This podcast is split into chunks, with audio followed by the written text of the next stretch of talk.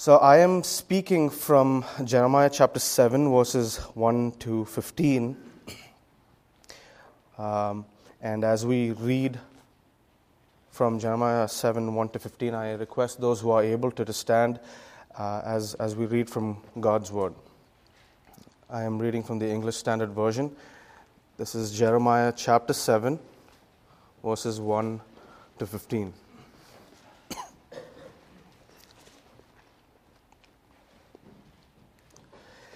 Jeremiah 7 1 to 15. The word that came to Jeremiah from the Lord Stand in the gate of the Lord's house and proclaim there this word and say, Hear the word of the Lord, all you men of Judah who enter these gates to worship the Lord. Thus says the Lord of hosts, the God of Israel Amend your ways and your deeds, and I will let you dwell in this place. Do not trust in these deceptive words. This is the temple of the Lord, the temple of the Lord, the temple of the Lord. For if you truly amend your ways and your deeds, if you truly execute justice one with another, if you do not oppress the sojourner, the fatherless, or the widow, or shed innocent blood in this place, and if you do not go after other gods to your own harm, then I will let you dwell in this place, in the land that I gave of old to your fathers forever. Behold, you trust in deceptive words to no avail. Will you steal, murder, commit adultery? Swear falsely, make offerings to Baal, and go after other gods that you have not known, and then come and stand before me in this house, which is called by my name, and say, We are delivered, only to go on doing all these abominations? Has this house, which is called by my name, become a den of robbers in your eyes? Behold, I myself have seen it, declares the Lord. Go now to my place that, that was in Shiloh, where I made my name dwell at first and see what I did to because of the evil of my of Israel. And now, because you have done all these things, declares the Lord, and when I spoke to you persistently, you did not listen. And when I called you, you did not answer. Therefore, I will do to the house that is called by my name and in which you trust, and to the place that I gave to you and to your fathers, as I did to Shiloh. And I will cast you out of my sight as I cast out all your kinsmen, all the offspring of Ephraim. Dear Lord, Heavenly Father, we want to thank you for this wonderful day that you have blessed us with. Help us to understand from your word, Heavenly Father, and help your servants speak your words and your message that you want your people to listen to. Enable our thoughts not to wander away, but to remain focused on your word. And help us to be a church that is not one that is mere outwardly in appearance, but we want to be so functionally. We want to be Christians so that we can shed your light in this lost world. This we ask in the most precious name of our Lord and Savior, Jesus Christ. Amen. You may be seated. Thank you.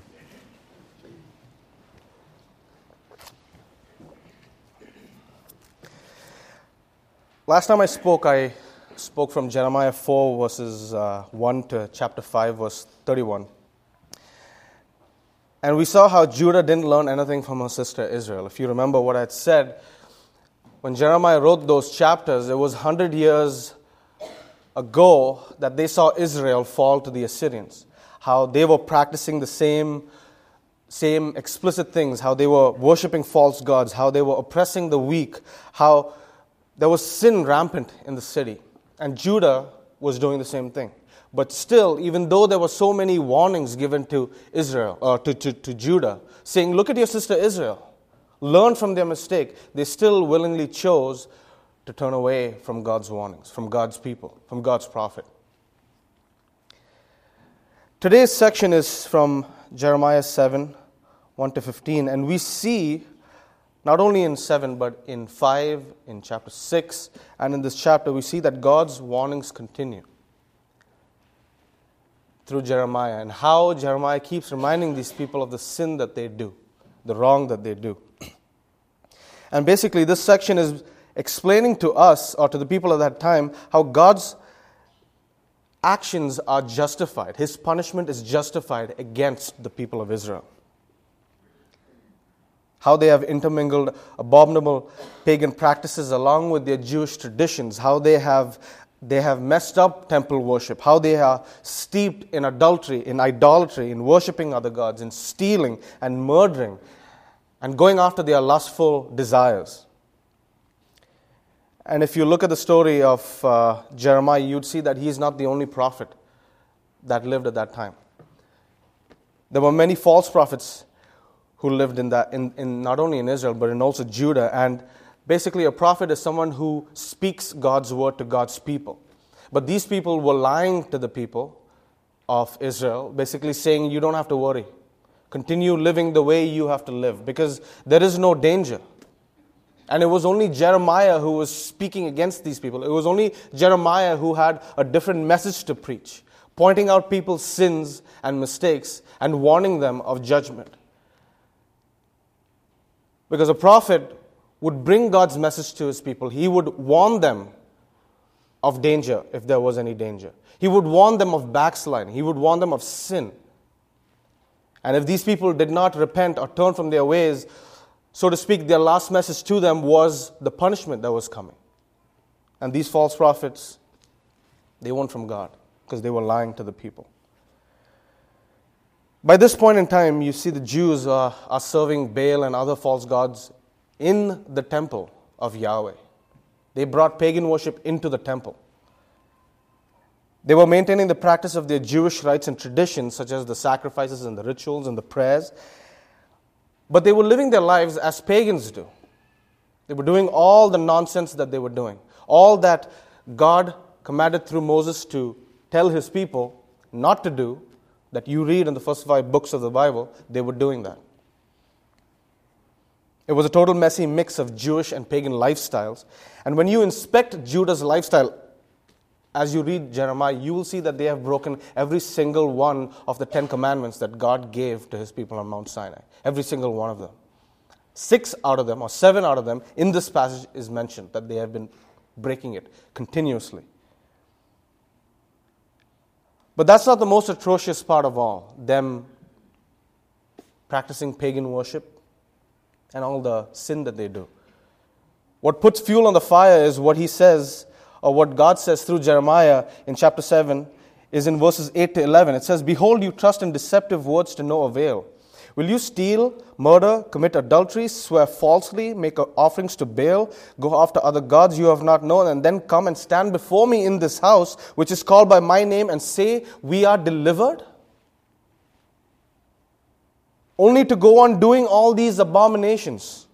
Has this house, which is called by my name, become a den of robbers in your eyes? Behold, I myself have seen it, declares the Lord. See, what we have to understand about these people, the Judites, is that they were religiously observant people. They wore their Passover best, they had their scrolls tucked under their arms, and they pra- practiced and kept all the tenets of Jewish law. But these people had taken their faith in the living God and reduced it to a faith in a building, a faith that was empty. Their problem was they presumed on God's promises and they thought they could get away with anything. They assumed that they could go on sinning and be steeped in the filth that they were practicing because of the promises that God made with the people over the course of history.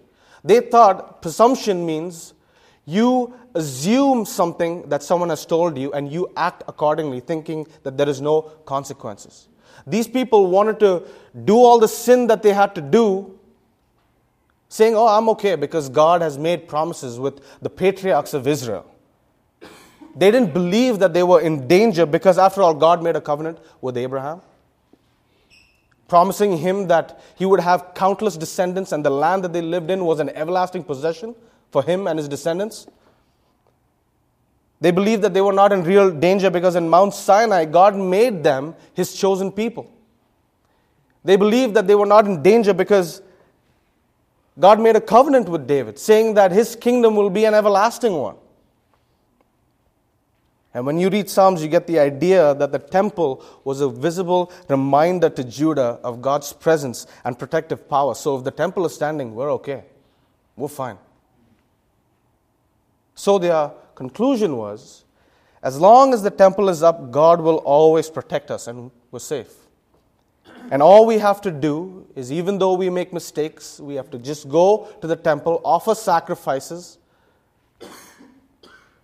for all the sins we commit, pay the payment for the sin, And we're okay. We can enjoy doing what we enjoy. Go about regular life. Live our sinful lives without obedience to God. They believed that performing the temple rituals allowed them to return to their wicked practices without fear of punishment. That is their problem, and it stemmed from their presumption on God's promises. They thought they found a loophole in God's law. How they could continue sinning and still get away with it. But what does God say? I, behold, I myself have seen it. They thought Yahweh was blind. I have been watching. That's what God says. And the result of such a reckless disregard of Yahweh was that the temple, the house that was called by God's name, became a den of robbers, a robber's cave, so to speak. Robbers and bandits who commit violent crimes of robbery, they secure for themselves a place basically in a secluded area. It was their hideout, where after they, they, they do their crimes, they would run and hide over there and wait until all the commotion and all the uproar and all the heat of the police dies down so that they can go on outside and continue committing fresh robberies. That is basically what Yahweh's people were doing. They were lawbreakers, they were covenant breakers. Their trespasses, as you can read, they deserve divine judgment. But still, they flee to the temple for protection with their rituals and their sacrifices. And after they think that the sin has been paid for, it's okay, I can go out and start a new, fresh set of sins. The temple was those robbers' cave, their hideout. And the thought of, the, the unfortunate thing is, the thought of the people at that time was they thought the temple was indestructible. Their thought process was that God was amidst them because of that building that stood there. And in verse 12, you see Jeremiah introducing a vivid illustration to prove to them that God's presence amongst his people is not associated with a particular place or a location or a building. God reminds them of Shiloh. And if those of you who have read the Kings and, and especially 1 Samuel, you will know that Shiloh was the first permanent place of temple worship when Eli was the priest. That was the place where God's tabernacle stood. That is where worship took place. That's where the sacrifices were offered. And about 1050 BC, the Philistines came and defeated Jerusalem, or, or, or the people, the, the, the Jewish people, because God couldn't take the wickedness that was going on over there. How could He allow His tabernacle to be in a place filled with so much wickedness? So He allowed the Philistines to come and destroy that place. And if you look at it historically or archaeologically, you will see after that time, Shiloh was just a deserted, empty, ruined place. And God was saying, Look at Shiloh. Because of the way you are living your lives, because of your wickedness, this place will become like Shiloh. And as you read Jeremiah, you come to understand that when the Babylonians came for Jerusalem, they destroyed Solomon's temple. What God said would happen happened. Jeremiah in verses 5 to 7 defined the kind of religion that pleases God. He was clear that for the Judites to remain in the land, there were conditions that had to be met. They had to be just with one another. There should be no oppression of people who come to visit them. There should be no oppression of the fatherless, of the widows. There should be no shedding of innocent blood. There should be no worshipping of other gods. And all these conditions that God communicated to his people through Jeremiah, they were all, I shouldn't say easy, but they could be fulfilled. Because a common teaching of the Bible is God does not want things that you are not able to accomplish. He doesn't give you more than what you can bear. If He has given you rules to follow, it is because He knows you can follow them. But when you don't follow them, don't make the excuse saying, it's too much for me, because it is only your willful going away or turning your head away from those rules. Your, it is your disobedience that you are not able to fulfill what God has told you to, to do. But Judah preferred to trust in worthless words and presume on God. They wanted to enjoy the benefits of a covenant relationship without assuming its moral responsibilities. That was the problem. So, what can we learn from, from this story, from the story of Jerusalem, from the Judites? If there is one thing we can learn, and it took me quite a while to, to, to learn from the book of Jeremiah, is that repentance of the whole life is what God seeks. God is not interested in formal re- religion that stems from presuming on God's promises. I'll say that again. Repentance of the whole life is what God seeks. God is not interested in formal religion that stems from presuming on God's promises. What I mean by formal religion is a religion where we come and we appear to be holy and perfect Christians, where we come once or twice a week to church to pray and to sing and to share in the bread of, and wine and appear to be happy and in good terms with everyone, to show that we are in complete obedience to Jesus' commands. But the rest of the time, we are just the opposite. We are like ducks swimming in water. Have you ever watched ducks swimming? On the surface, they appear calm, composed. But if you look underwater, they are struggling. They are fighting against sinking. They are fighting to stay afloat. That's how we sometimes are in church and in our own regular lives. This is what we practice at times formal religion. Just like the people of Judah, because of what we have been promised through Christ's finished work on the cross, we seek to presume on God's grace and riches and think that it is okay for us to appear to do good towards, towards people, but it's okay to do wrong in our lives towards the people. In other words, it is okay to just appear holy. I can think and act and behave against that. After all the goodness that we do in church, we think it is okay to have ill feelings towards some people. We think it is okay to be angry at someone without giving them a chance to know that they have hurt you. We think it is okay to exclude certain people from our company or our friends' circle. We think it is okay to show favoritism in the body of Christ. We think it is okay to put down a person in public.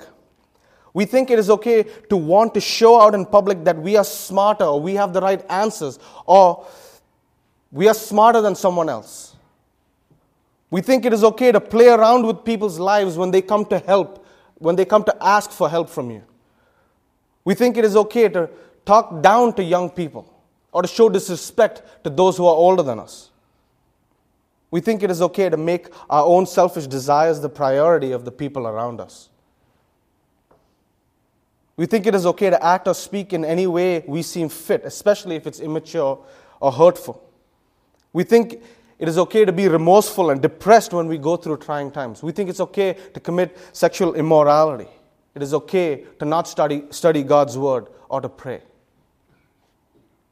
We think this is all okay because we presume on God's riches and His grace and His promise that He has given to us. We think oh, it's, it's, it's okay to do all these things because God has paid the price for my forgiveness. But I've asked myself this question why? Why do I do these things? I don't say these things to point fingers at anyone. I fall short on all these counts. And I had more. I had to stop myself.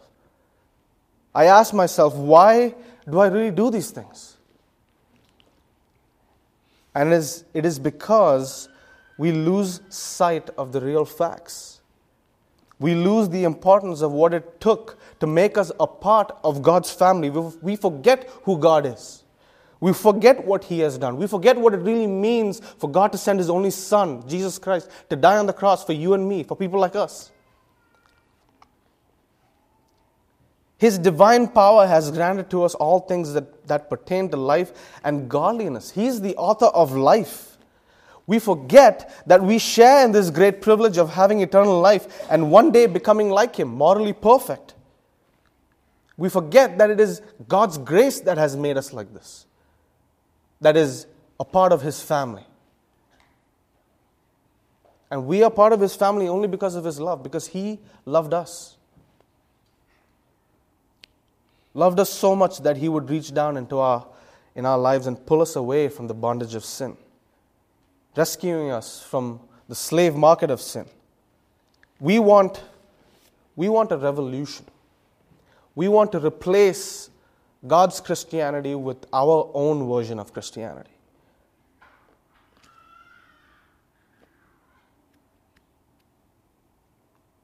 We forget who God is and what it really means to have Jesus Christ as our Lord and Savior. We want to uproot God's principles. We want to replace it with things that make us happy. As we heard this morning, there is still a small part of sin in us. We are not completely perfect. And it is always that struggle within us our spiritual side with our fleshly side. And we want to lean a little bit more towards idolatry. We want things to replace God in our life. In our life. We want to be happy with, with, with the things that we do with the things of the world. We want to go after money, but at the same time, we want to have entry to God's kingdom. We don't want God's cross, Jesus' cross. And just as the people of Judah, we want faith, but without practice. We want the new covenant blessing, but without covenant obedience. We want to be justified without being sanctified. We want a revolution, but not reformation. Just as Jeremiah laid out what was expected of the people at that time, even Peter lays out some things that we need to adhere to. In 2 Peter chapter 1 verses 2 to 11, this is what it says. May grace and peace be multiplied to you in the knowledge of God and of Jesus our Lord his divine power has granted to us all things that pertain to life and godliness, through the knowledge of Him who has called us to His own glory and excellence, by which He has granted to us His precious and very great promises, so that through them you may become partakers of the divine nature, having escaped from the corruption that is in the world because of sinful desire. For this very reason, make every effort to supplement your faith with moral excellence or virtue and virtue with knowledge, and knowledge with self control, and self control with steadfastness, and steadfastness with godliness, and godliness with brotherly affection, and brotherly affection with love. For if these qualities are yours and are increasing, they keep you from being ineffective or unfruitful in the knowledge of our Lord Jesus Christ. For whoever lacks these qualities is so nearsighted that he is blind, having forgotten that he was cleansed from his former sins. Therefore, brothers, be all the more diligent to confirm your calling and election. For if you practice these qualities, you will never fall. For in this way there will be richly provided for you an entrance into the eternal kingdom of our Lord and Savior Jesus Christ. In this section, Peter is admonishing his readers to, to avoid the sin of presumption. He reminds them what a privilege it is to be a part of God's kingdom, that the Son of God has provided everything they need to attain that eternal life, to attain godliness.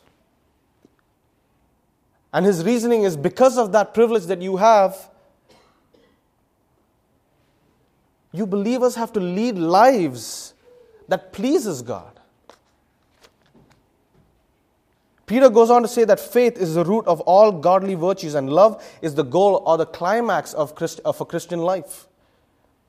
And verse 7 shows us that love between fellow believers and family like devotion should be what characterizes the Christian community.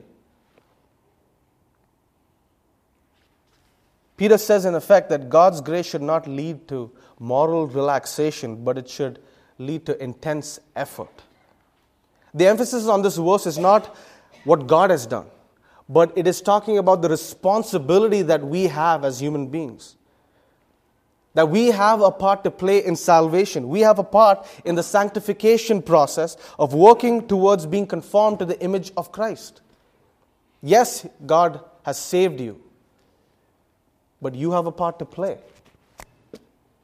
Sanctification is all about you, but Thanks to God, it is not on your strength that you are being sanctified, but it is the work of the Holy Spirit in you. But people don't want that. People don't want to be sanctified. It is not merely enough to come and do externally what appears to be right, but we need to be right internally as well. Our heart and head matters as well, not just the external. We should never forget if God, the creator of everything, an infinite and perfect being, can love a finite and sinful person like me, how much more should we love one another who are at the same level? If God can show us grace, how much more we should show grace to one another? If God can love us, how much more should we love one another? We need to show love not only to one another, but our main reason for existence is not, on, not only to enjoy God, but it is also to reach the lost of this world, to shine the light outside, to show love to the people outside to the Hindus, to the Muslims, to the Sikhs, to those who are lost, to those who don't know how to drive on the roads. We have to love them. We need to change the way we act, the way we think and speak, because what happens on the surface is a result of what is happening at a much lower and deeper level. And what is happening at the deeper level sometimes stems from the fact that we are presuming on God's promises, on God's unmerited favor, on God's grace, on what God achieved on the cross. We must seek to have complete repentance in our lives, complete reversal in the way we think. We need reformation. We need change. And so I want to end with a question. Do you what do we seek for? Or what are we striving towards? A revolution where we replace the Christianity that God has laid out for? The Christianity that Jesus Christ came to die for? Or do we want a reformation where we accept that we are wrong, that where we know we have done wrong and we want to change and align ourselves to what God wants us to do, to live how God wants us to live? And as a final reminder, I just want to say that those who seek justification without sanctification are acting on presumption and they need reformation. Let's pray. Dear Lord, Heavenly Father, we want to thank you for your Son and what he did on the cross. We want to thank you for the gift of your word, Heavenly Father. A book that we can always turn to to learn and see the way we sometimes backslide or the way we go on the wrong path. We want to thank you for making your word as a mirror where we can see the wrong that we have done, that keeps us in check. And we want to pray, Heavenly Father, that if we have been blinded by this world, we want to pray that you would open our eyes to see that there is some small truth in the book of Jeremiah that we are like those people. That we take your, your grace and what your Son has done on the cross for granted. We think because we have accepted Him and you have given us the grace to understand what He has done, and because we are saved, we think that it is okay to not love one another. To think and act in the wrong way. But we want to pray, Heavenly Father, that you would give us a strength to not focus on just appearing holy, that you would enable us to live holy. And from that holiness, that we would reach the ultimate climax of showing love. That we would exude love not only to the people around us, but to even the common folk who are lost outside in this world. We want to thank you for all that you have done, Heavenly Father. And we want to pray that you would watch over all of us and that you would keep us safe and that you would use us in your ministry, Heavenly Father. Help us not to be complacent. Help us to work on our salvation that you have, that you have done, Heavenly Father, that you have achieved on the cross, which doesn't end there, where He has risen from the grave and where your Son is sitting on the right hand of, of the Father, Heavenly, dear God. Help us to strive to conform to the image of your Son. This we ask in the most precious name of our Lord and Savior Jesus Christ. Amen.